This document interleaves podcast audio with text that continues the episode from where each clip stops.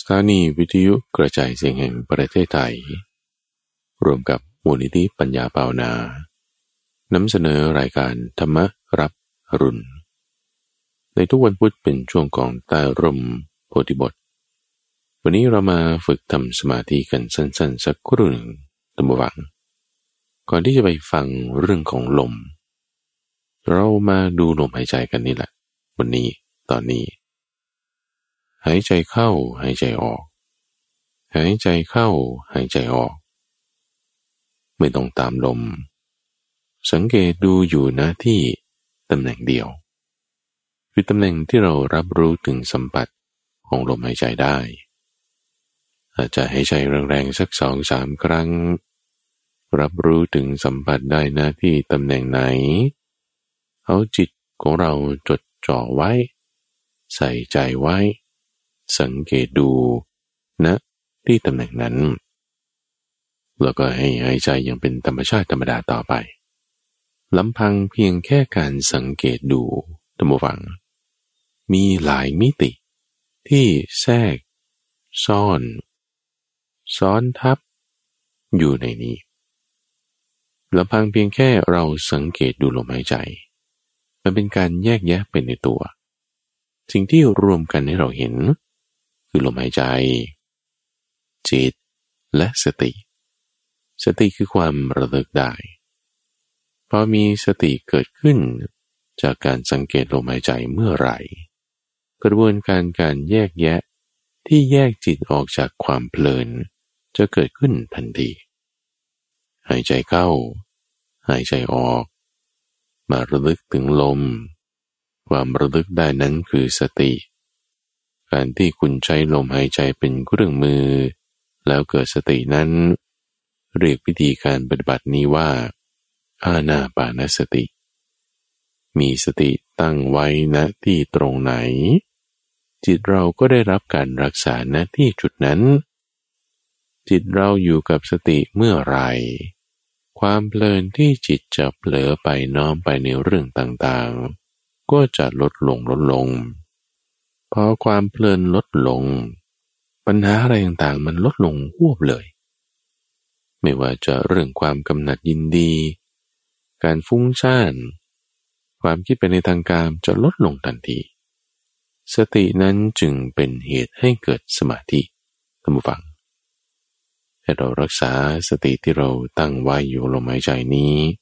ไว้ให้ได้ตลอดทั้งวัน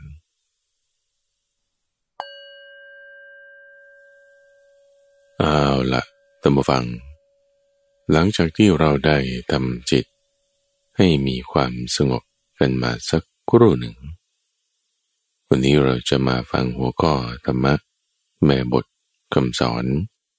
ที่พระพุทธเจ้าท่านใดบัญญัติ แต่งตั้งเปิดเผยจำแนกแจกแจง เปรียบเทียบส่วนเหมือนส่วนต่าง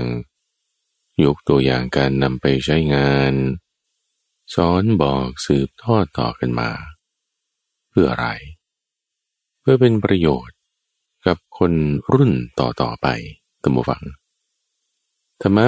มันไม่ใช่มีเพียงในคำสอน คือถ้าเพียงแค่พูดพูดให้กันฟังแล้วมันก็แล้วแล้วเลยเนี่ยนะโอ้มันก็ง่ายแต่ตัมฟัง แต่ว่าจะต้องนำไปทำนำไปปฏิบัติด้วย ลองคิดดูสิว่าจะสิ่งที่ท่านสอนไม่ใช่เป็นสิ่งที่ท่านทำเลยมันจะไป work ได้ยังไงใช่ไหมล่ะ สิ่งอะไรที่ท่านทำท่านก็นำสิ่งนั้นมาสอน มันจึง work ต่อกันมาได้ คนอื่นเขาได้ฟังสิ่งที่ท่านสอน เห็นจากสิ่งที่ท่านทำจึงทำต่อมาทำต่อมาเองตัวเองก็สอนต่อไปด้วย คนอื่นเขาเห็นสิ่งที่เราทำเห็นสิ่งที่เราบอกสอน เขาก็ทำต่อไปธรรมะเนี่ยจึงจะไม่ขาดมูลราก หมายถึง ผู้ที่จะบอกสอนและผู้ที่จะทำตามไม่เป็นคนสุดท้าย ก็จะมีการสืบเนื่องต่อไปอยู่เรื่อยอยู่เรื่อยถ้าหยุดทั้งการทำหยุดทั้งการบอกสอนเมื่อไหร่ คนนั้นเนี่ยจะเป็นคนสุดท้าย วันนี้จึงอยากจะนำหัวข้อ ที่ไม่ใช่พระพุทธเจ้าบัญญัติเอาไว้นะทุกฝังนะ แต่ว่าเป็นข้อสังเกตของครูบาอาจารย์ในรุ่นต่อๆมา ที่พอสังเกตตรงนี้เห็นแล้วก็จึงกำหนดหมวดธรรมนี้ขึ้น เพื่อที่จะว่ามีธรรมะประการอื่น ที่พระพุทธเจ้าได้บัญญัติขึ้นไว้ มาสอดแทรกต่อเนื่องกันไปได้ นั่นคือเรื่องของลม ว่าด้วยเรื่องของลมวันนี้ ในช่วงของใต้ร่มโพธิบท ที่ข้าพเจ้าจะให้ท่านผู้ฟังได้นั่งสมาธิกันสักครู่หนึ่ง แล้วก็ยกหัวข้อธรรมะขึ้น เป็นแม่บทคำสอนของพระพุทธเจ้า วันนี้นำเสนอว่าด้วยเรื่องของลม ลมนั่นเองท่านผู้ฟัง ลมคืออากาศที่เคลื่อนที่ไปมา มันจะมีอยู่สองอย่าง คือลมภายนอก และลมภายใน ลมภายนอกก็อย่างที่เราเห็นเห็นกัน ไม่ว่าจะเป็นลมร้อน ลมเย็น คือที่อากาศมันเคลื่อนที่ได้เนี่ยนะเพราะว่ามีความกดอากาศที่แตกต่างกัน หมายถึงพอมีอุณหภูมิ ต่างกัน จากร้อนและเย็น ที่พัดมา จากที่ร้อนมาที่เย็นคนรู้สึกโดนนั้นก็จะเป็นลมร้อน หรือเกิดจากความกดอากาศก็ได้หมายถึง pressure คือความดัน ถ้ามีความดันแตกต่างกัน อากาศมันก็จะเคลื่อนที่ไป แต่เกิดว่าเป็นอากาศเย็นมันก็จะเป็นลมเย็นขึ้นมา ถ้ามันเคลื่อนที่ผ่านที่ที่มันมีฝุ่นด้วย มันก็จะเป็นลมที่มีฝุ่น ลมนอกจากนั้นยังมีลมหัวด้วน ลมเร็ว ลมช้า นี่มีลมหลายประเภท อันนี้คือที่มีตามอธิบาย อยู่ในคัมภีร์วิสุทธิมรรคด้วย ในส่วนที่เป็นอัตถกถาด้วย ว่าลมภายนอกนั้นนะมีหลายอย่าง ลมภายนอกเป็นแค่เรื่องกริ่นนำเฉยๆธรรมวักนี่ข้าพเจ้าก็พยายามจะพูดช้าๆนะ เพราะว่ามีฟีดแบ็จากธรรมฟัง ว่าหลังๆมานี่พระมหาไปบูรเริ่มพูดเร็วขึ้นแล้ว คนนี้ก็พยายามจะพูดช้าๆหน่อย ค่อยๆไปตามบูฟัง เหมือนลมมันไปช้าๆว่าด้วยเรื่องของลมภายนอกนั้น เป็นคำเกริ่นนำเฉยๆ ที่สำคัญมันคือลมภายในของเรานี่ต่างหากลมภายในนี่ก็ยังแบ่งเป็นสองอย่าง คืออากาศภายนอกที่เคลื่อนเข้าสู่ตัวของเรา เป็นอากาศเข้าไปข้างในกาย ผ่านจากปอดไปกวังลมไปตามส่วนต่างๆของร่างกาย ไปตามกระแสเลือด แล้วออกมา ลมภายในออกไปลมภายนอกลมข้างนอกออกเข้าไปข้างใน หมุนไปหมุนมาเวียนกันไป ที่เอาธาตุลมมาพูดวันนี้ เพราะว่ามันสังเกตได้ง่าย คือมันเร็วกว่า เรื่องของน้ำเรื่องของอาหาร คือธาตุดินธาตุน้ำแล้วก็ธาตุไฟธาตุลมทำให้เราเห็นได้ง่ายว่า ลมภายในก็คือเหมือนกับลมภายนอก ลมภายนอกก็คือเหมือนกับลมภายใน อากาศที่เราหายใจเข้าไป ไปตามส่วนต่างๆของร่างกาย อากาศจากตามส่วนต่างๆของร่างกาย ก็ไหลออกมาทางภายนอก เวลามันเข้าออกตรงนี้ เราเรียกว่าลมปราณหรือลมหายใจ ซึ่งลมปราณหรือลมหายใจมันก็ยังมีไปอีกสองอย่าง คือหายใจทิ้งเฉยๆ คือพอมันหมุนเวียนไปกายเราก็เสื่อมลงเสื่อมลง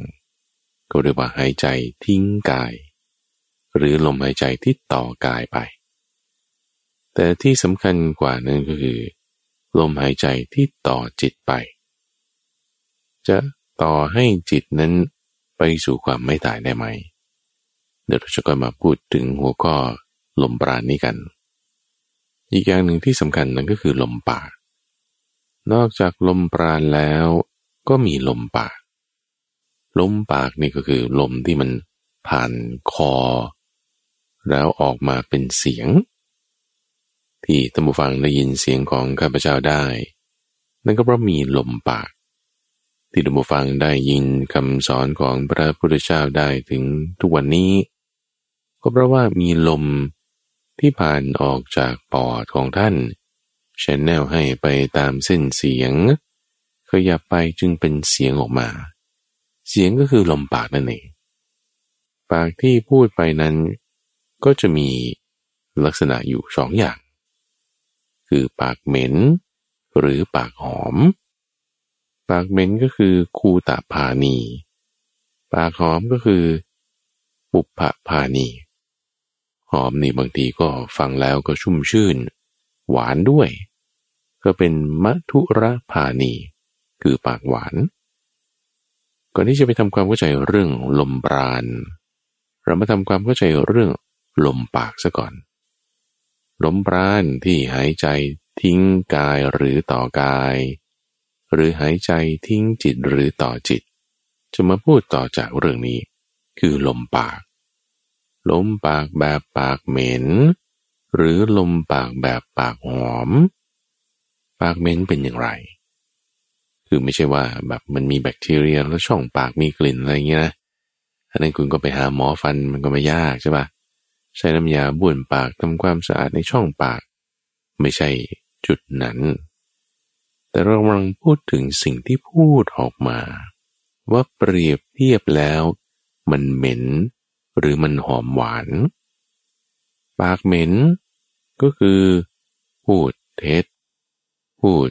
ส่อเสียดคือยุยงให้แต่กัน พูดคำหยาบ แล้วก็พูดเพ้อเจ้อไม่เกิดประโยชน์ ปากหวาน หอม คือพูดคำจริง พูดสมานไมตรี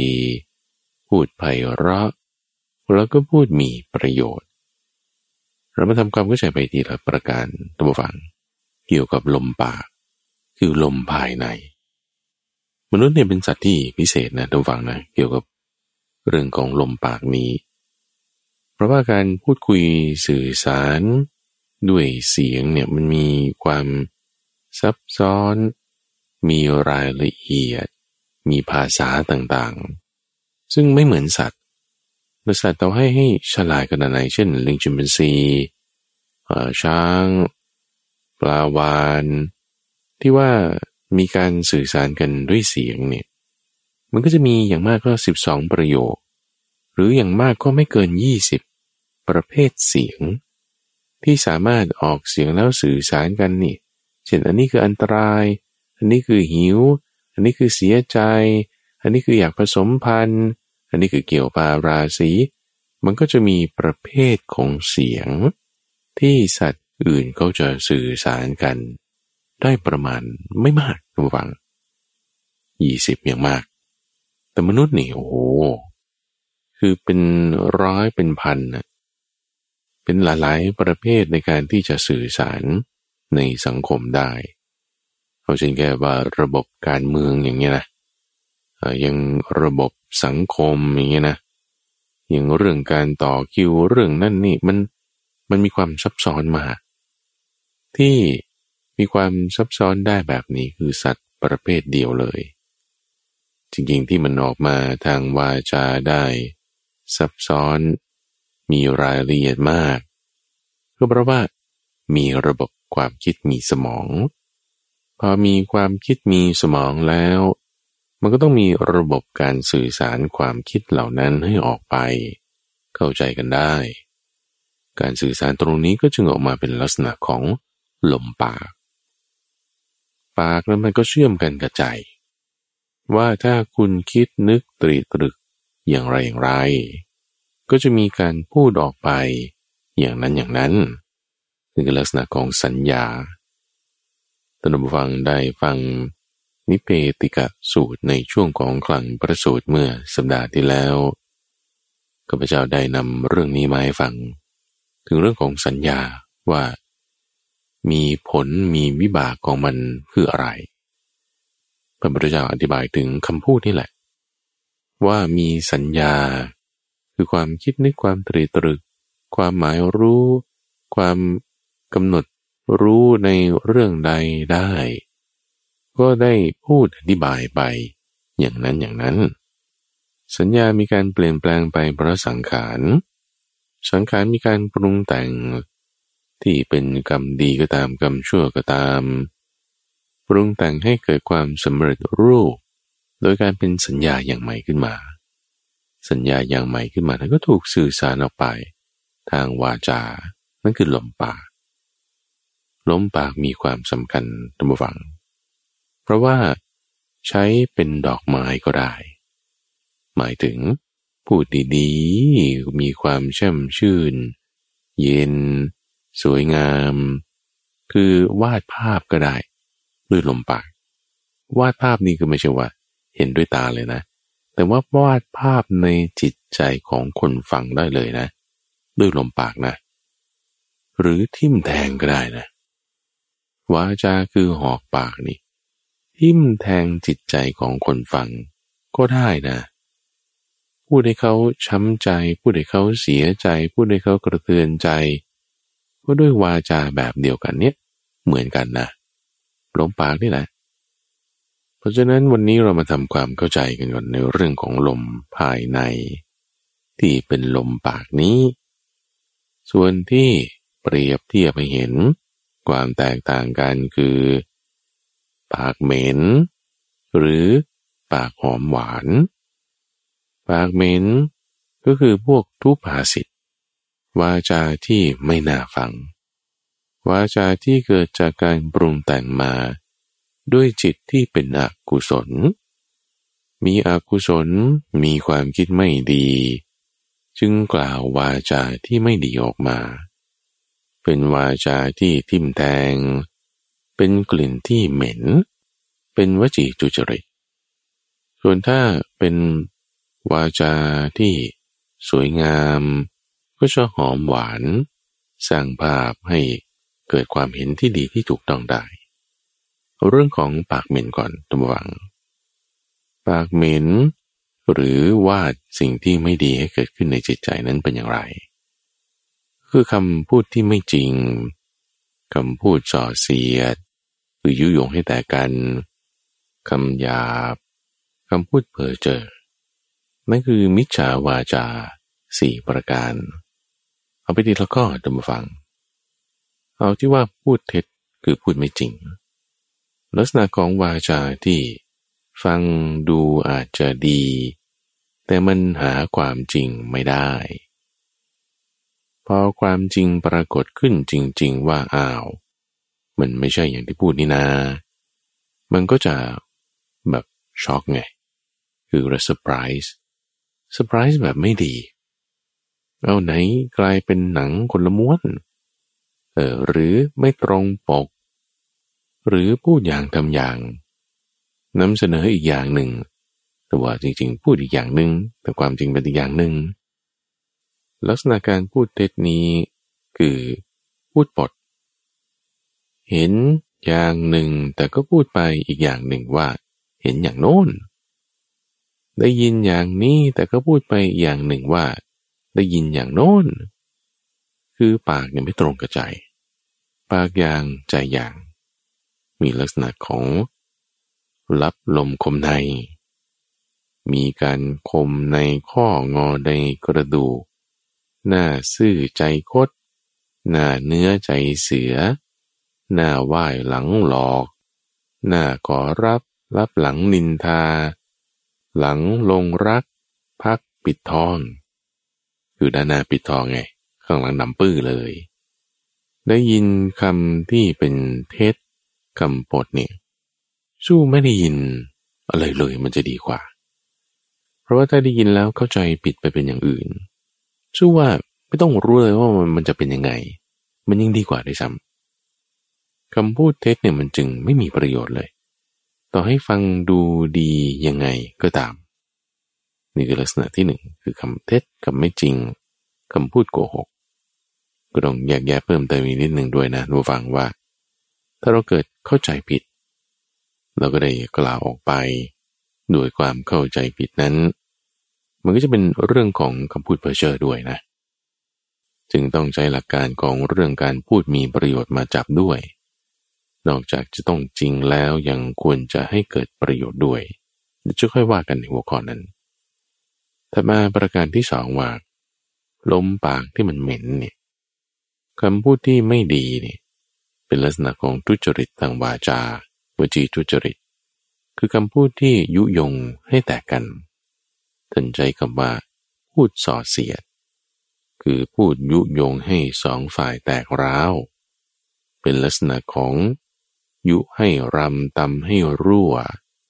อย่าให้เข้าใจผิด เกิดความบาดหมางโกรธกัน ตอนแรกๆก็อาจจะแค่แซวๆเฉยๆแต่นักข้อเข้านี่ กระซิบกระซาบเป่าหูคำพูดที่พระพุทธเจ้าท่านอธิบายไว้ก็คือนำความข้างนี้ไปบอกฝ่ายโน้น เพื่อให้แตกจากฝ่ายนี้ หรือนำความข้างโน้นมาบอกฝ่ายนี้ เพื่อให้แตกจากฝ่ายโน้น แล้ววิธีการกระทำตรงนี้ก็เป็นกระบวนการ มีหลายคนร่วมกันทำมีระบบขั้นตอน ลักษณะของวัสการปราบเนี่ยตัมวังที่ได้ยุพวกเรากษัตริย์ลิชวี ให้เกิดความแตกสามัคคีกันจนกระทั่งว่าสุดท้าย เสียบ้านเสียเมืองตกเป็นเมืองขึ้น ของฝ่ายแคว้นมคตเลย ด้วยคำพูดส่อเสียด คือคำพูดยุยงให้แตกกัน ซึ่งลักษณะคำเนี่ยมันจะฟังดูรื่นหูก็ได้นะ แต่ลักษณะคำที่ฟังแล้วรื่นหูเนี่ย ถ้ามีความที่ใส่ร้ายป้ายสีนำเรื่องไม่ดีของคนอื่นๆ มาพูดต่อนี่ คือลักษณะนี้เลยทุกฝัง แล้วแต่เราเอาเรื่องไม่ดีของคนนี้ไปเล่าให้คนโน้นฟังใช่ไหมไอ้ลักษณะคำพูดของเราเนี่ย มันมีความเป็นการยุยงให้แตกกันนะ เพราะว่าเจตนาน้อยหนึ่งมันมีแน่แล้วคุณเอาเรื่องไม่ดีของคุณนี้ไปเล่าให้คนก็ฟังเบื่ออะไรโอ้เจตนาจะเตือนเขา เตือนเขาว่าอะไร เตือนเขาว่าคนนี้มันไม่ดีไง ก็คือให้เขาไม่สามัคคีกันใช่ไหมล่ะ เออ มันมีส่วนของการพูดยุยงให้แตกกันอยู่นะ แต่เราเอาเรื่องไม่ดีของคนนี้ไปเล่าให้คนนั้นฟัง สิ่งที่ดีที่ควรทำต่างหากคือการที่แก้ไขคนไม่ดีให้เขาดีต่างหากไม่ใช่ว่าเอาเรื่องไม่ดีของคนนั้นไปเที่ยวแฉถูกปะละ่ะเพราะฉะนั้นคำพูดหรือลมปากของเราอาจจะเหม็นก็ได้นะ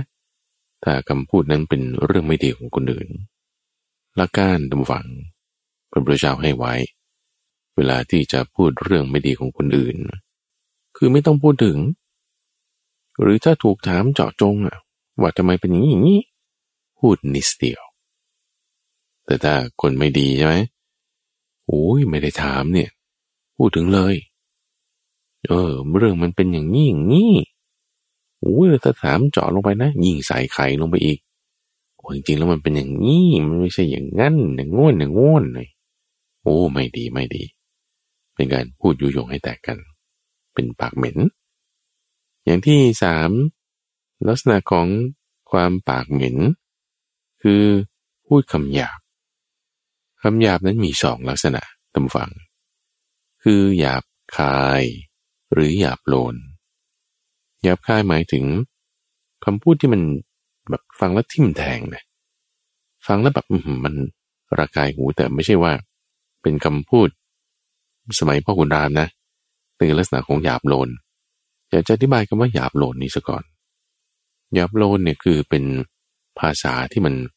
ฟังแล้วไม่รื่นหู เป็นคำสมัยพ่อคุณรามก็ได้ หรือเป็นเรื่องอะไรที่มันใต้เข็มขัดกันลงไปเนี่ย เป็นคำพูดต่ำซาม เป็นคำพูดที่ฟังแล้วมันจะเขินอาย กระดาก เช่นพูดคุยเรื่องใต้เข็มขัดลงไป เรื่องที่น่าอัปยศอดสู เรื่องที่ฟังแล้วบาดหู อย่างมุกตลกบางอย่างนะท่านฟังนะแม่มันมันหยาบมากเลยนะหรือคุณเอาสัตว์ ชื่อเรียก ที่เขาไว้เรียกสิ่งมีชีวิตอื่นอย่างเงี้ยมาเรียกมนุษย์นี่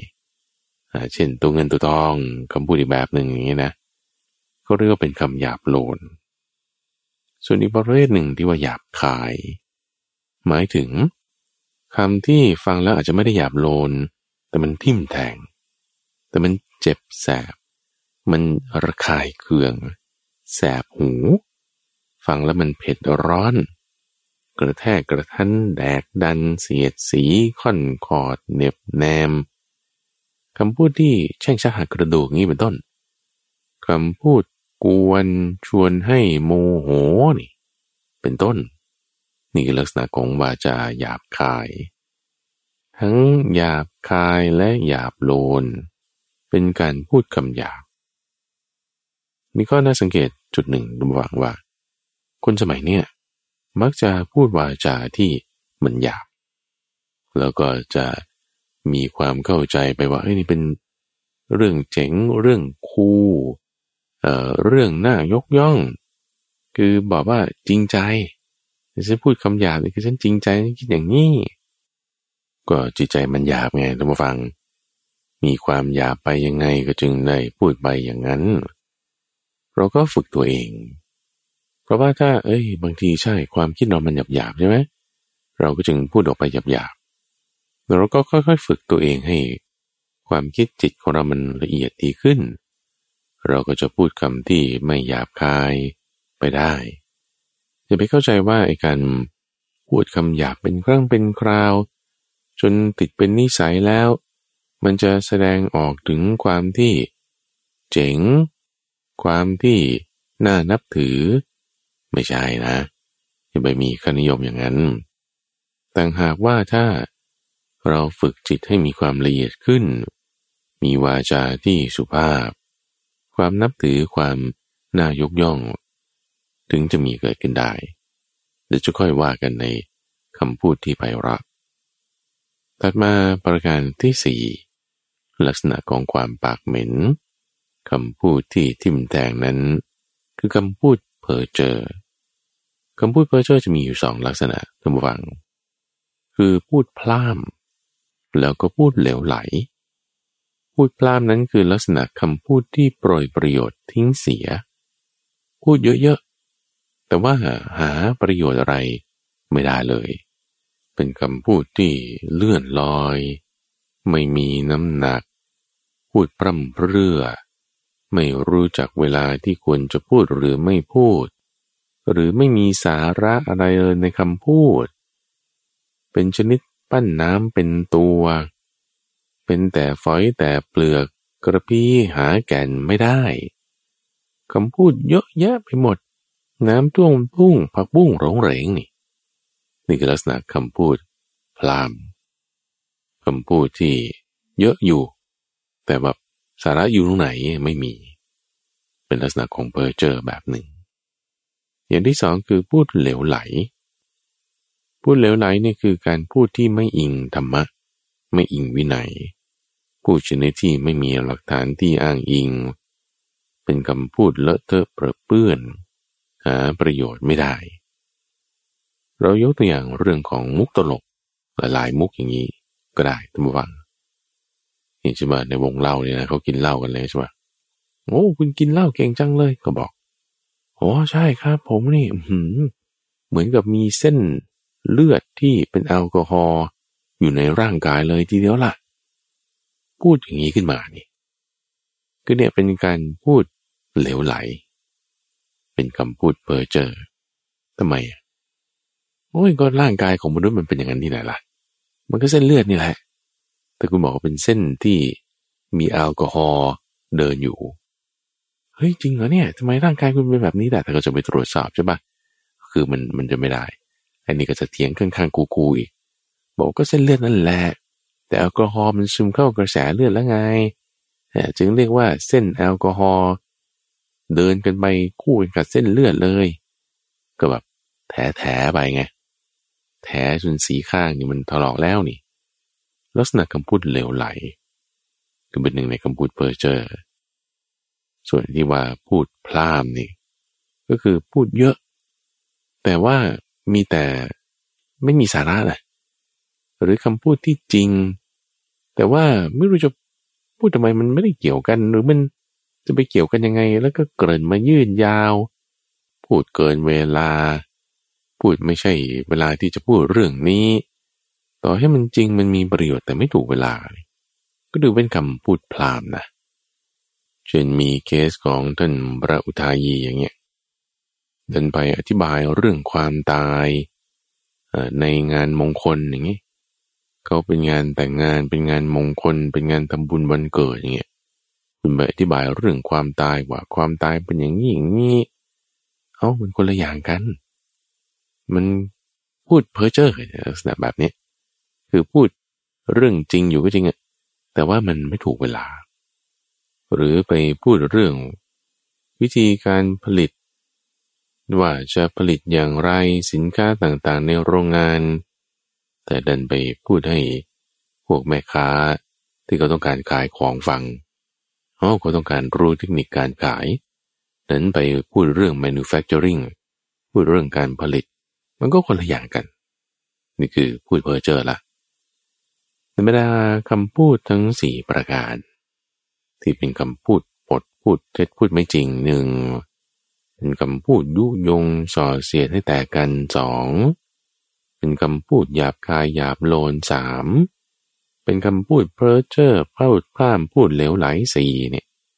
เป็นมิจฉาวาจาท่านบอกว่าถ้าทำบ่อยๆทำบ่อย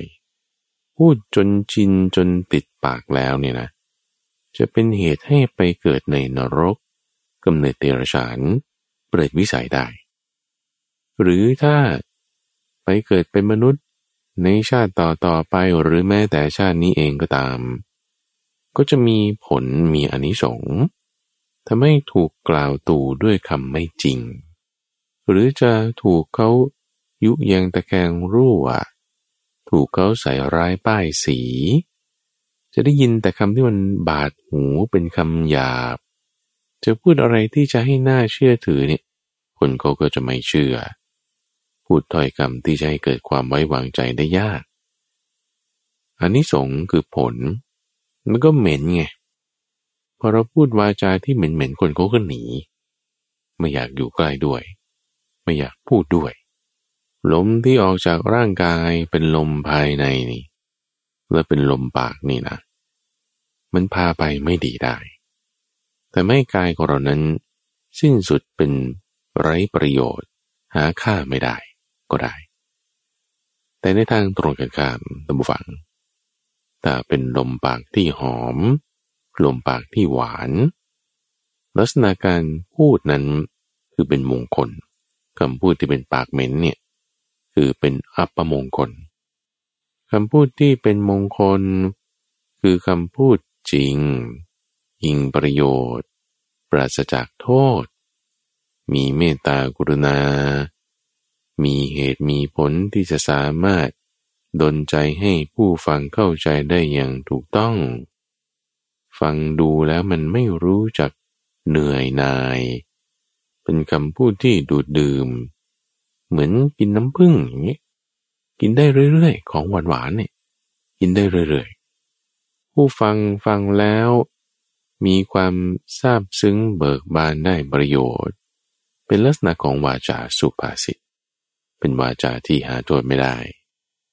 คนฟังดีใจแล้ว ผู้อื่นที่เป็นผู้รู้ เขาได้รู้ว่าคนนี้เขาพูดเรื่องนี้ ไม่ได้ฟังในรายละเอียดก็ตาม รู้เพียงหัวข้อเนี่ยเขาก็สรรเสริญ เพราะว่าเป็นวาจาที่ประกอบด้วยธรรม ประกอบด้วยวินัย ไม่เป็นวาจาที่ก่อให้เกิด ความไม่ชอบโดยกฎหมาย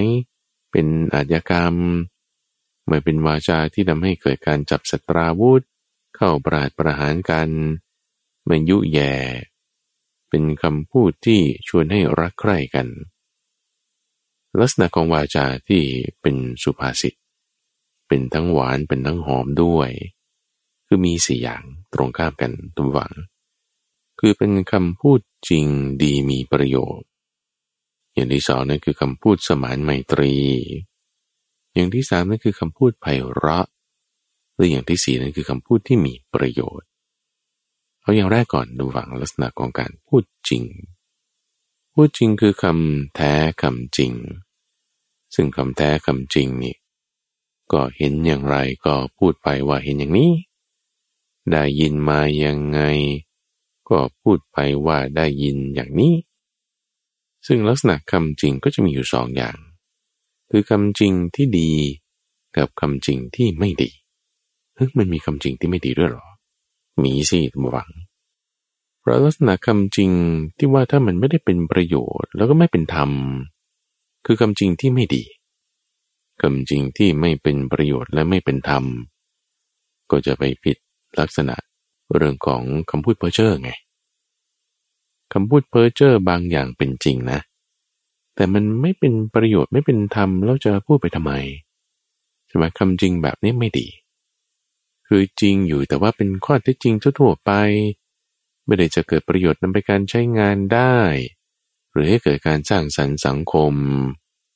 มันก็ไม่ไม่ดีนะเช่นข่าวบางข่าว เรื่องนี้เกิดขึ้นจริง ๆ นะ แต่ว่าคุณลงแล้วเราอย่างไงมันจะเกิดประโยชน์อะไร เช่นลงข่าวเขาฆ่ากัน ลงข่าวเรื่องดราม่าอย่างเงี้ยนะเออด้วยข้อว่า เออ ลงแล้วเพื่อให้สังคมมันรับรู้ว่า เออ คนไม่ดีแบบนี้ก็มีในโลกเพื่อเขาจะหยุดทำชั่วโถบางทีนะ ลงข่าวนี้ดราม่ายิ่งมากกว่าเดิมอีกก็จึงต้องมีการเซ็นเซอร์ไงทุกฝัง เรื่องจริงบางเรื่องเนี่ยมันพูดแล้วมันไม่เกิดประโยชน์ แล้วก็ไม่เป็นธรรมกับ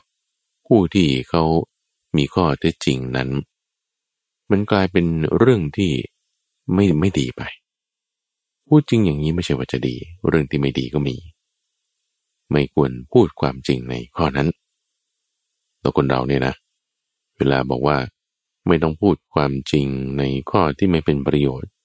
ก็เลยจะกลายเป็นว่างั้นฉันก็พูดเท็จได้เหรอ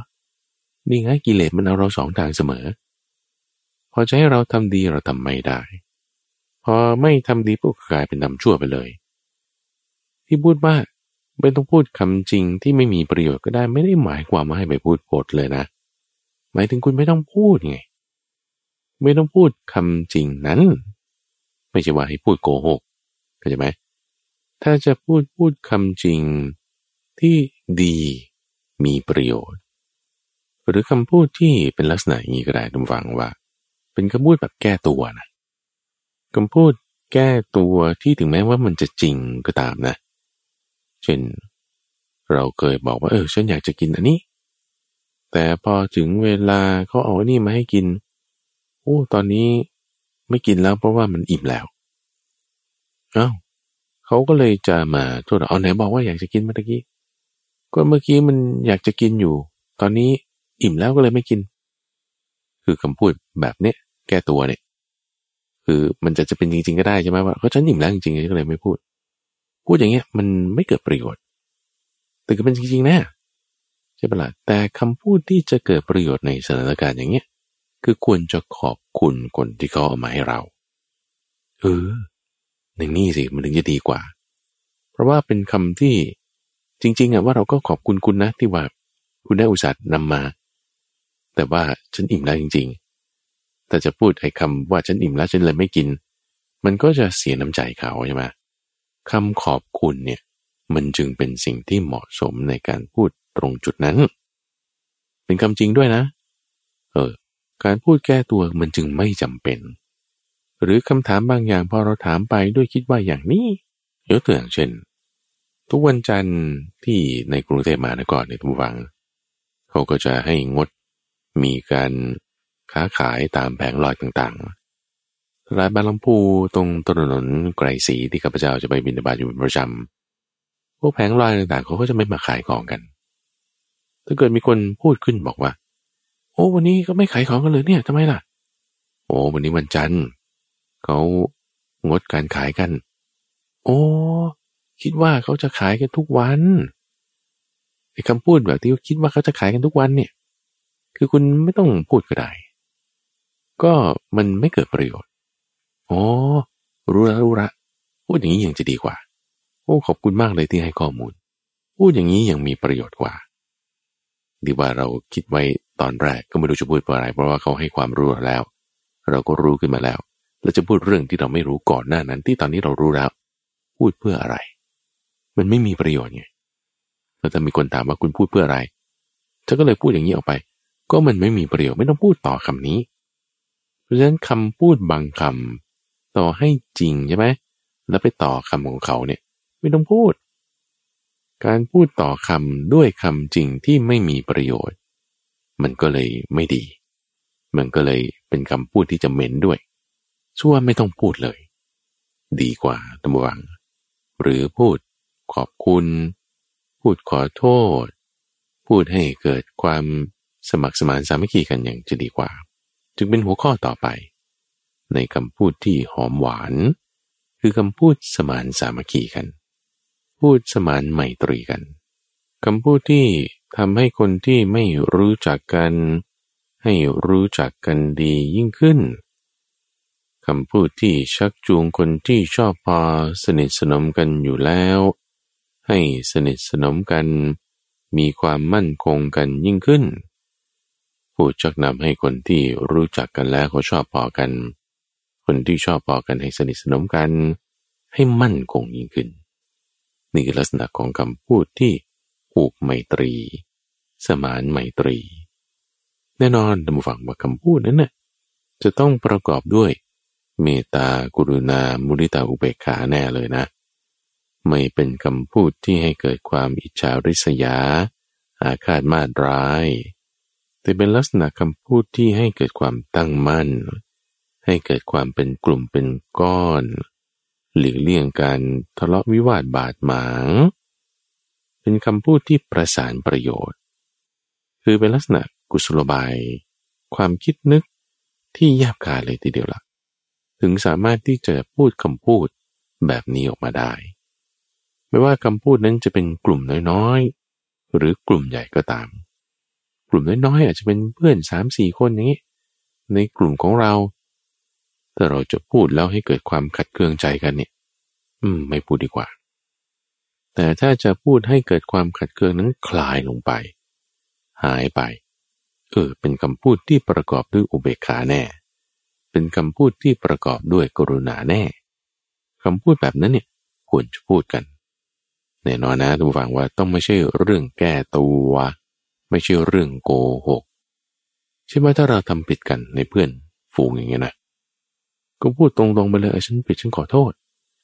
เออคำพูดแบบนี้ฟังแล้ว มันน่ารื่นหูกว่า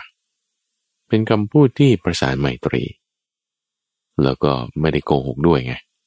ว่าคุณอาจจะแก้ไขได้มากบ้างน้อยบ้าง เร็วบ้างช้าบ้าง มันก็ความสามารถของเรามันไม่เท่ากันแต่พูดอย่างนี้ออกไป มันจะเกิดความสบายใจ เกิดความที่แน่นแฟน เกิดความสามัคคีปรองดอง พอใจคนที่เขาสามัคคีกันอยู่แล้วให้สามัคคีกันเพิ่มขึ้น ยินดีในความพร้อมเพรียง พอใจในความพร้อมเพรียงกล่าวแต่วาจาที่ทำให้เกิดความพร้อมเพรียงกัน สมัครสมานสามัคคีกัน ดี เป็นวาจาที่หอมหวานฟังแล้วดีมาก ซึ่งคนที่เขามีวาทศิลป์ หรือศิลปะในการพูดนี่นะข้าพเจ้าเคยเห็นเคยได้ยิน เขาสามารถหยิบยกสิ่งต่างๆ ที่เกี่ยวเนื่องกันเนี่ยมาพูดประสานประโยชน์กันได้หมดเลย ไม่ว่าจะหยิบเรื่องท้องฟ้าต้นไม้การจราจรอากาศร้อนอากาศเย็น มาเชื่อมโยงพูดเกี่ยวเนื่อง ให้คนสามัคคีกัน มีจิตใจน้อมไปในทางเดียวกัน ไม่ว่าจะเรื่องสังคมการเมืองสถานการณ์ อะไรต่างๆหยิบมาพูดให้เกี่ยวเนื่องกันสอดคล้องไปในทางเดียวกัน นี่คือมีวาทศิลป์เนี่ยมากเลย ลักษณะการพูดจาเนี่เป็นประโยชน์ แต่มาในประการที่สามคือคำพูดไพเราะคำพูดไพเราะนั่นคือคำพูดที่ฟังแล้วมันอ่อนหวานนุ่มนวลสบายหู คืออย่างที่เปรียบเทียบส่วนต่างในเรื่องของคำหยาบใช่ไหม มีคำหยาบคายและคำหยาบโลนคำพูดไพเราะนี่ก็มีสองลักษณะเหมือนกัน คือคำพูดที่ดูดดื่ม และคำพูดที่อ่อนหวานคำพูดที่อ่อนหวานก่อนก็คือคำพูดที่สุภาพคำพูดที่ประกอบด้วยระเบียบถ้อยคำที่สละสลวย ฟังแล้วมันไม่เหมือนเป็นเข็มทิ่มแทง ก็ตรงข้ามกับหยาบโลนนั่นเองแต่คำพูดที่อ่อนหวาน ส่วนในคำพูดประเภทหนึ่งคำพูดที่ดื่มดำดูดดื่ม คือคำพูดที่ฟังแล้วอาจจะไม่ได้ใช้ภาษาสระสรวยคำพูดที่อ่อนหวานภาษาสระสรวยเนี่ยเช่นคำกรอน ฟังแล้วมันคล้องจองกันแหมมันรื่นหู ฟังแล้วมันสมูทไปอย่างนี้นะเช่นเพลงบางเพลง มันมีคำต่อเนื่องอะไรกันไปสวยงาม แต่คำพูดที่ดูดดื่มเนี่ยคือคำพูดที่ ล่งออกมาจากใจจริง มีคติธรรม มีอัตตาปยัญชนะ ฟังแล้วจับใจ คืออาจจะไม่ได้มีอักษรสระสรวย แต่สามารถเปรียบเทียบสิ่งอะไรต่างๆ ได้ได้งดงามเนี่ยเออ นี่คือพูดดูดดื่ม ดื่มดำ ก็ต้องพูดอย่างนี้ด้วยนะว่าคำพูดอ่อนหวานบางอย่างกลายเป็นคำหยาบได้เนั่นคือหยาบคายำพูดหยาบโลนบางคำก็เป็นคำพูดดูดื่มได้ทีนี้ถ้ามันดีทั้งสองอย่างนี่ได้พูดไปตั้งแต่ก่อนหน้านี้แล้ว ว่าคนในยุคสมัยนี้บางทีอาจจะเห็นคำพูดหยาบโลนบางคำว่าเออเป็นเรื่องที่น่ายกย่องเป็นสมัยนิยม เป็นเรื่องที่เจ๋งเรื่องคูลอย่างนี้แสดงถึงความจริงใจ ก็ลักษณะคำจริงใจคือคำพูดดูดดื่มเวลา เราให้คำพูดดูดดื่มเนี่ยอ่อนหวานก็ได้ มันยิ่งจะดี เพราะว่าถ้าคำพูดดูดดื่มนั้น เป็นคำพูดหยาบโลน มันก็มีความเศร้าหมองของมันอยู่ แต่ได้คำพูดที่ดื่มดำลึกซึ้งกินใจ เป็นคำพูดที่อ่อนหวานด้วยแม่ยิ่งดีมาก ซึ่งลักษณะตรงนี้แหละที่ว่าอาจจะทำให้บางคนบางท่านเข้าใจว่าเฮ้ยฉันไม่ได้เป็นคนอย่างนี้อะไรเงี้ยฉันกลายเป็นคนไม่จริงใจหรือ อันนี้คือเราฝึกจิตของเราให้มีความละเอียดลงตั้งฟัง ลักษณะความหยาบคายในจิตของเราเนี่ยมันออกมาในหลายรูปแบบ อาจจะออกมาในรูปของคำพูดด้วยก็ได้ เพราะฉะนั้นถ้าสมมติเราฝึกนิสัยให้เรามีความละเอียดประณีต มีความพูดจาไพเราะทั้งนี้ว่าเราอาจจะแบบไม่ได้คิดจะพูดอย่างนั้น หรือบางคนเนี่ยไม่จริงใจอะแบบคิดจะ หักหลังเขาแต่ว่าก็มาพูดดีๆอะไรต่างๆนี่คือประจบสอบอใช่ไหมล่ะเฮ้ยคุณพูดดีๆอ่อนหวาน ดื่มดำดูดื่มเนี่ย มันจะกลายเป็นประจบสอพรเอาก็ถ้าเจตนาเราไม่ได้เป็นอย่างนั้นใช่ไหมล่ะเจตนาเราไม่ได้จะจะประจบสอพรแต่ต้องการให้เกิดประโยชน์จริง ๆ เราใช้คำพูดอ่อนหวานดูดดื่ม เออมันยิ่งจะดี เป็นการลักษณะที่ว่ารักษาน้ำใจกันเอาไว้ได้ เป็นคำพูดผูกมิตร ถ้าผู้ใหญ่พูดกับผู้น้อยดีๆ ก็เป็นคำพูดที่น่าเคารพนับถือ เจอกันครั้งแรกต้อนรับกันด้วยวาจาที่ไพเราะ มันดีกว่าที่ว่า มาทำอะไร ใครใช้ให้มา พูดแบบเสียงแข็งๆอย่างเงี้ย การต้อนรับแบบนี้มันไม่ดีไง แต่ถ้าต้อนรับด้วยวาจาที่ประณีตปฏิสันทานกันด้วยความ ลึกซึ้งดื่มดำต้อนรับอย่างดีโดยปิยวาจานี่มันดีกว่าเป็นคำไพเราะ แล้วถ้าผู้น้อยพูดกับผู้ใหญ่อย่างนั้นก็จะเป็นลักษณะคำพูดที่เหมาะสม เป็นคำพูดไพเราะคำพูดไพเราะที่ทั้งลึกซึ้งดื่มดำอ่อนหวานน่าฟังนี่จะเป็นคำพูดที่ชโลมใจของผู้ฟังได้ ด้วยระเบียบพยัญชนะที่สบายหู จะสามารถทำจิตของคนฟังเนี่ยจากแข็งกระด้าง หยาบคาย ให้สุภาพอ่อนโยน นุ่มนวลลงได้ เหมือนกับเอาน้ำเย็นเนี่ยซึมซาบอาแผ่นดิน ที่มันร้อนรุ่มอยู่ให้เย็นได้ทำจิตที่แข็งให้อ่อนได้ ปราบใจของคนแข็งกระด้างให้อ่อนโยน เหมือนไฟที่กำลังลุกโปร่งโปรงอยู่นี่จิตใจของบางคนเป็นอย่างนั้นใช่ไหมพอเจอวาจาที่นุ่มนวลนอนหวานไพเราะน่าฟังชโลมลงไปนี่ เอาน้ำเนี่ยราดลงไปเลย ไฟมันก็ดับลง ก็เกิดความเย็นความชุ่มชื้นขึ้นมาแทน นี่คือลักษณะของวาจาที่ไพเราะแต่มาข้อที่สี่คือวาจาที่มีประโยชน์ มีประโยชน์เป็นธรรมเป็นวินัย คำพูดที่มีประโยชน์นั้นก็จะต้องประกอบด้วยการเวลาที่เหมาะสมด้วย เป็นประโยชน์ มีหลักฐานที่อ้างอิง พูดในเวลาที่เหมาะสม แน่นอนนะว่าก็ต้องเป็นคำจริงด้วย จุดหนึ่งที่น่าสนใจคือว่า ถ้าจิตใจเราไม่ได้คิดเป็นอย่างนั้น เช่นจิตใจเราพยาบาทเขาอยู่ จิตใจเราคิดไม่ดีต่อเขา ไม่ได้อยากให้เขาจะได้ดีหรอกแต่ก็ต้องพูดดีๆไป ตรงนี้พอเราว่าจะพูดออกไปว่า โอเค ฉันคิดดีกับเธอนะฉันอยากให้เธอได้ดีนะ แต่ในใจเราไม่ได้คิดอย่างนั้นใช่ไหมถ้าเป็นอย่างเนี้ยเราปรับจิตของเราไงคำพูดที่เราพูดออกไปเนี่ย มันก็จะโน้มจิตใจของเราด้วย ก็จะเป็นการปรับจิตของเราไปในตัวด้วย การกระทำต่างวาจา มันก็มีผลต่อใจนะ เอาท่านตรงนี้เป็นการพูดตอแหลปะ หรือคนที่เขาพูดโกหกอย่างเงี้ยเขาคิดไม่ดีอยู่แต่เขาก็พูดดีๆ หลอกให้เราเข้าใจว่าเขาจะเป็นคนดีอย่างนั้นอย่างนี้ แล้วเราก็เลยเข้าใจว่าเขาเป็นคนดีอย่างนั้นอย่างนี้ เราก็เลยไว้ในเชื่อใจเขาจริงๆเขาเป็นคนไม่ดีด้วยวาจาดีๆของเขา เราจะรู้ได้อย่างไรว่า คนที่พูดดีๆ เนี่ย มันไม่มาหลอกลวง ฟังดูดีนะผู้คนที่จะดูได้ว่าสะอาดหรือไม่สะอาดมูฟัง ก็ดูด้วยที่การพูดจา การพูดจานั้นต่อหน้าด้วย ระหว่างหลายๆ คนพูดด้วยกันอย่างหนึ่ง อยู่สองคนพูดกันยังไง อยู่สามคนพูดกันยังไง ดูตรงนี้ ว่าวาจาสะอาดหรือไม่ เพราะนั้นถ้าเราปรับจิตของเราได้ ในความที่ว่าเออฉันจะเป็นคนตรงเป็นคนสะอาดฉันไม่ได้คิดดีกับคนนี้หรอกว่าฉันไม่ค่อยชอบเขาในเรื่องนี้เรื่องนี้ เออแต่ว่าฉันก็ต้องพูดดีไปก่อน พูดดีกับเขาใช่ไหมต่อหน้าก็อย่างนี้ใช่ไหมรับหลังคุณก็พูดอย่างนี้ด้วยนะสิบคนคุณก็พูดอย่างนี้ด้วยนะหนึ่งคนคุณก็พูดอย่างนี้ด้วยนะ เนี่ยจะเป็นการบังคับปรับจิตของเราไปในตัว เอาใหม่นะเอาใหม่นะ สมมติ คนคนหนึ่ง ไม่ใช่ตัวเรา ก็อาจจะคิดไม่ดีกับเรา โอเค ไม่มีปัญหาบางทีด้วยท่าทางการเดินท่าทางการยิ้มทรงผม หรือหน้าตาของเราหูทำไมมันอยู่ข้างหน้าเนี่ยทำให้เขาอาจจะไม่พอใจก็ได้อย่างใดอย่างหนึ่งพอเขาไม่พอใจแล้วแต่ว่าเขาก็พูดดีกับเรามากๆเลยนะเขาพูดต่อหน้าเราอย่างนี้ใช่ปะแต่ถ้าคนนั้นพอไปพูดลับหลังอีกอย่างหนึ่ง หรือไปพูดกับเพื่อนเขาสองคน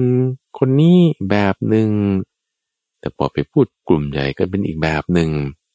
แบบหนึ่งแบบหนึ่งที่ไม่เหมือนกันนี่ก็คือนินทาเราอย่างนี้แหละ หรือพูดเรื่องไม่ดีของเรา ในขณะที่ต่อหน้าเราพูดดีๆอันนี้บอกได้แล้วว่าคนนี้เป็นคนต่อแหล เป็นคนที่ไม่สะอาดละ ดูได้ที่คำพูดจา แต่ถ้าจิตใจเขาอาจจะไม่ได้คิดดีกับเราก็ตามนะ สมมตินะสมมตินะ แล้วเขาพูดต่อหน้าเราดีๆ พูดรับหลังเราก็ยังพูดดีๆ พูดกับสองคนพูดกับสามคนก็ยังพูดดีๆ แต่ในใจเราเนี่ยเราไม่รู้หรอกว่าเขาคิดดีหรือไม่ดี สมมุติว่าเขาคิดไม่ดีก็ตามนะ มันยังดีป่ะท่านผู้ฟัง ดีนะ เพราะอะไร เพราะเขาก็พยายามปรับจิตปรับใจของเขาเหมือนกันไงเขาก็พยายามปรับจิตของเขาให้มันตรงให้มันดี คิดดีกับทุกคนได้ ไม่คิดไม่ดีกับใคร เราเองก็ควรจะทำอย่างนั้นเหมือนกันไง เพราะฉะนั้นมันจึงไม่ใช่เรื่องโกหกไม่ใช่เรื่องเหลวไหล แต่เป็นลักษณะคำพูดที่จะแก้ไขจิตใจของเรา เจตนา เพราะว่าจะพูดอะไรไปมันต้องเจตนา เจตนาอย่างนี้ เราก็ปรับเจตนาของเราได้ แก้เอาสิจากสิ่งที่ไม่ดีให้มันดีขึ้นมาลักษณะเมื่อกี้คือเสริมเติมในเรื่องของคำพูดไพเราะนะ แต่นี้กลับมาจุดที่ว่าคำพูดที่มีประโยชน์เนี่ย นอกจากว่าจะมีประโยชน์แล้วต้องเหมาะสมกับเวลาด้วย แล้วก็ยังต้องถูกกับสถานที่ บุคคล หรือชุมชนกลุ่มคนนั้น ๆด้วยคำพูดนั้นจึงจะเป็นคำพูดที่มีประโยชน์ แล้วก็ถูกเวลา แล้วฟังแล้วเขาจะพอใจไหมคำพูดที่มีประโยชน์บางคำฟังแล้วรับไม่ได้นะก็อย่างที่พูดไปเมื่อสักครู่ว่า คุณไปพูดเรื่องความตาย ความจริงของความตายเนี่ย ในงานมันเกิดอย่างนี้เป็นต้นเนี่ยฟังดูแล้วนี่เขาจะรับไม่ได้นะสรุปว่าคุณใกล้ความตายก็ไปวันหนึ่งแล้วนะ ปีหนึ่งแล้วนะโอ้ยเป็นความจริงที่บางทีมันก็สะเทือนใจนะถ้าฟังแล้วเขาสะเทือนใจบางทีต้องหาเวลาเหมาะสมที่จะที่จะพูดนะ ไม่ใช่พูดได้ทุกโอกาส ก็จะเป็นจังหวะโอกาสที่เขาจะยอมรับฟัง ในเรื่องของวาจาทั้งสี่ประเภท ที่เป็นฝ่ายลมปากเหม็นกับลมปากหอม เป็นเรื่องของลมที่ออกจากภายในของเรา ลมทางกายนี่แหละตัวฟัง ออกจากกายไปข้างนอกผ่านหลอดเสียง เป็นลมปาก การขยับของหลอดเสียงก็เกิดจากการปรุงแต่งของกาย ที่จิตของเราไปบังคับนั่นเอง จิตของเราไปบังคับปรุงแต่งแบบไหน มันก็ออกไปเป็นแบบนั้นลมปากเรามันจึงแก้ไขปรับปรุงได้ จากเจตนาจากจิตของเราที่ฝึกที่กระทำความเพียรจึงมีผลขึ้นมาได้นอกจากนี้ต้องฟังเรื่องของลม ที่เป็นลมปากแล้วอยากจะพูดถึงเรื่องลมปราณสักนิดหนึ่งก่อนที่เราจะจากกันไปในวันนี้ ลมปราณคือลมหายใจนั่นเองตั้ฟัง ลมปาณหายใจเข้าหายใจออก ร่างกายของเราเนี่ยก็ให้ความตายเข้าไปลมหนึ่งลมหนึ่ง หายใจครั้งหนึ่ง ร่างกายของเราเนี่ยมันคือหล่อเลี้ยงร่างกายเมื่อลมหายใจเนี่ยหล่อเลี้ยงร่างกาย ให้มันอยู่ไปได้ ถ้าไม่มีมันก็อยู่ไม่ได้ ถ้ามีมากเกินไปมันก็อยู่ไม่ได้ เพราะว่าจริงๆแล้วอากาศที่เข้าไปในร่างกายเนี่ยมันเป็นการเผาผลาญเป็นการเผาผลาญมันต้องการลม การเผาผลาญเนี่ยมันทำให้แก่ลงแก่ลง ไม่หายใจก็ไม่ได้ หายใจต่อเนื่องไปต่อเนื่องไป มันก็มีวันหมดเหมือนกัน หล่อเลี้ยงมันก็คือทำลายอันเดียวกัน ทีนี้นอกจากหล่อเลี้ยงร่างกาย มองอีกมุมหนึ่งทำลายก็ได้เนี่ยนะ ให้ลมหายใจเนี่ย มันหล่อเลี้ยงจิตใจได้ไหม อย่าให้ลมหายใจเนี่ยทำลายจิตได้ไหมลมหายใจที่ทำลายจิตก็คือเผลอเพลินไป ลมหายใจที่ หล่อเลี้ยงจิตใจก็คือมีสติสัมปชัญญะนั่นเอง ถ้าลมหายใจของเรามีสติสัมปชัญญะ ลมหายใจนั้น จะเรียกว่าหล่อเลี้ยงร่างกายด้วย เรียกว่าหล่อเลี้ยงจิตใจด้วย ให้จิตใจเราไปสู่ความเป็นอมตะ คือความไม่ตายได้ ลมหายใจที่ว่าถ้าไม่มีสติสัมปชัญญะมีแต่ความเปลิดเพลินไม่สังเกตเห็นลมหายใจอะไรเลย ลมหายใจเนี่ย ทำให้นอกจากกายจะตายแล้ว จิตก็ยังอ่อนกำลังด้วย ไม่ดีเลย หายใจ ลมภายใน ให้เป็นการให้อาหารจิตใจของเราด้วย ให้จิตใจของเรานั้นเข้าสู่ความเป็นอมตะคือความไม่ตายได้นั่นเองในช่วงของใต้ร่มบริบทนั้น วันนี้นำเสนอว่าด้วยเรื่องของลม ลมภายใน ลมปากแล้วก็ลมปราณ ท่านสามารถที่จะติดตามรับฟังช่วงของใต้ร่มปฏิบทได้ในทุกวันพุธ ตั้งแต่เวลาตีห้ถึงหกโมงเช้าทางสถานีวิทยุกระจายเสียงแห่งประเทศไทย หรือว่าในเครือข่ายของกรมประชาสัมพันธ์ตามช่วงเวลาต่างๆ รายการนี้จัดโดยมูลนิธิปัญญาภาวนา รวมกับทางสถานีวิทยุกระจายเสียงแห่งประเทศไทย โดยมีข้าพเจ้าพระมหาภัยบูรณาพี่ปุณโญ เป็นผู้ดำเนินรายการท่านสามารถติดตามรับฟังได้ในระบบพอดแคสต์หรือว่าที่เว็บไซต์ปัญญา .org แล้วพบกันใหม่ในวันพรุ่งนี้จุรินทร์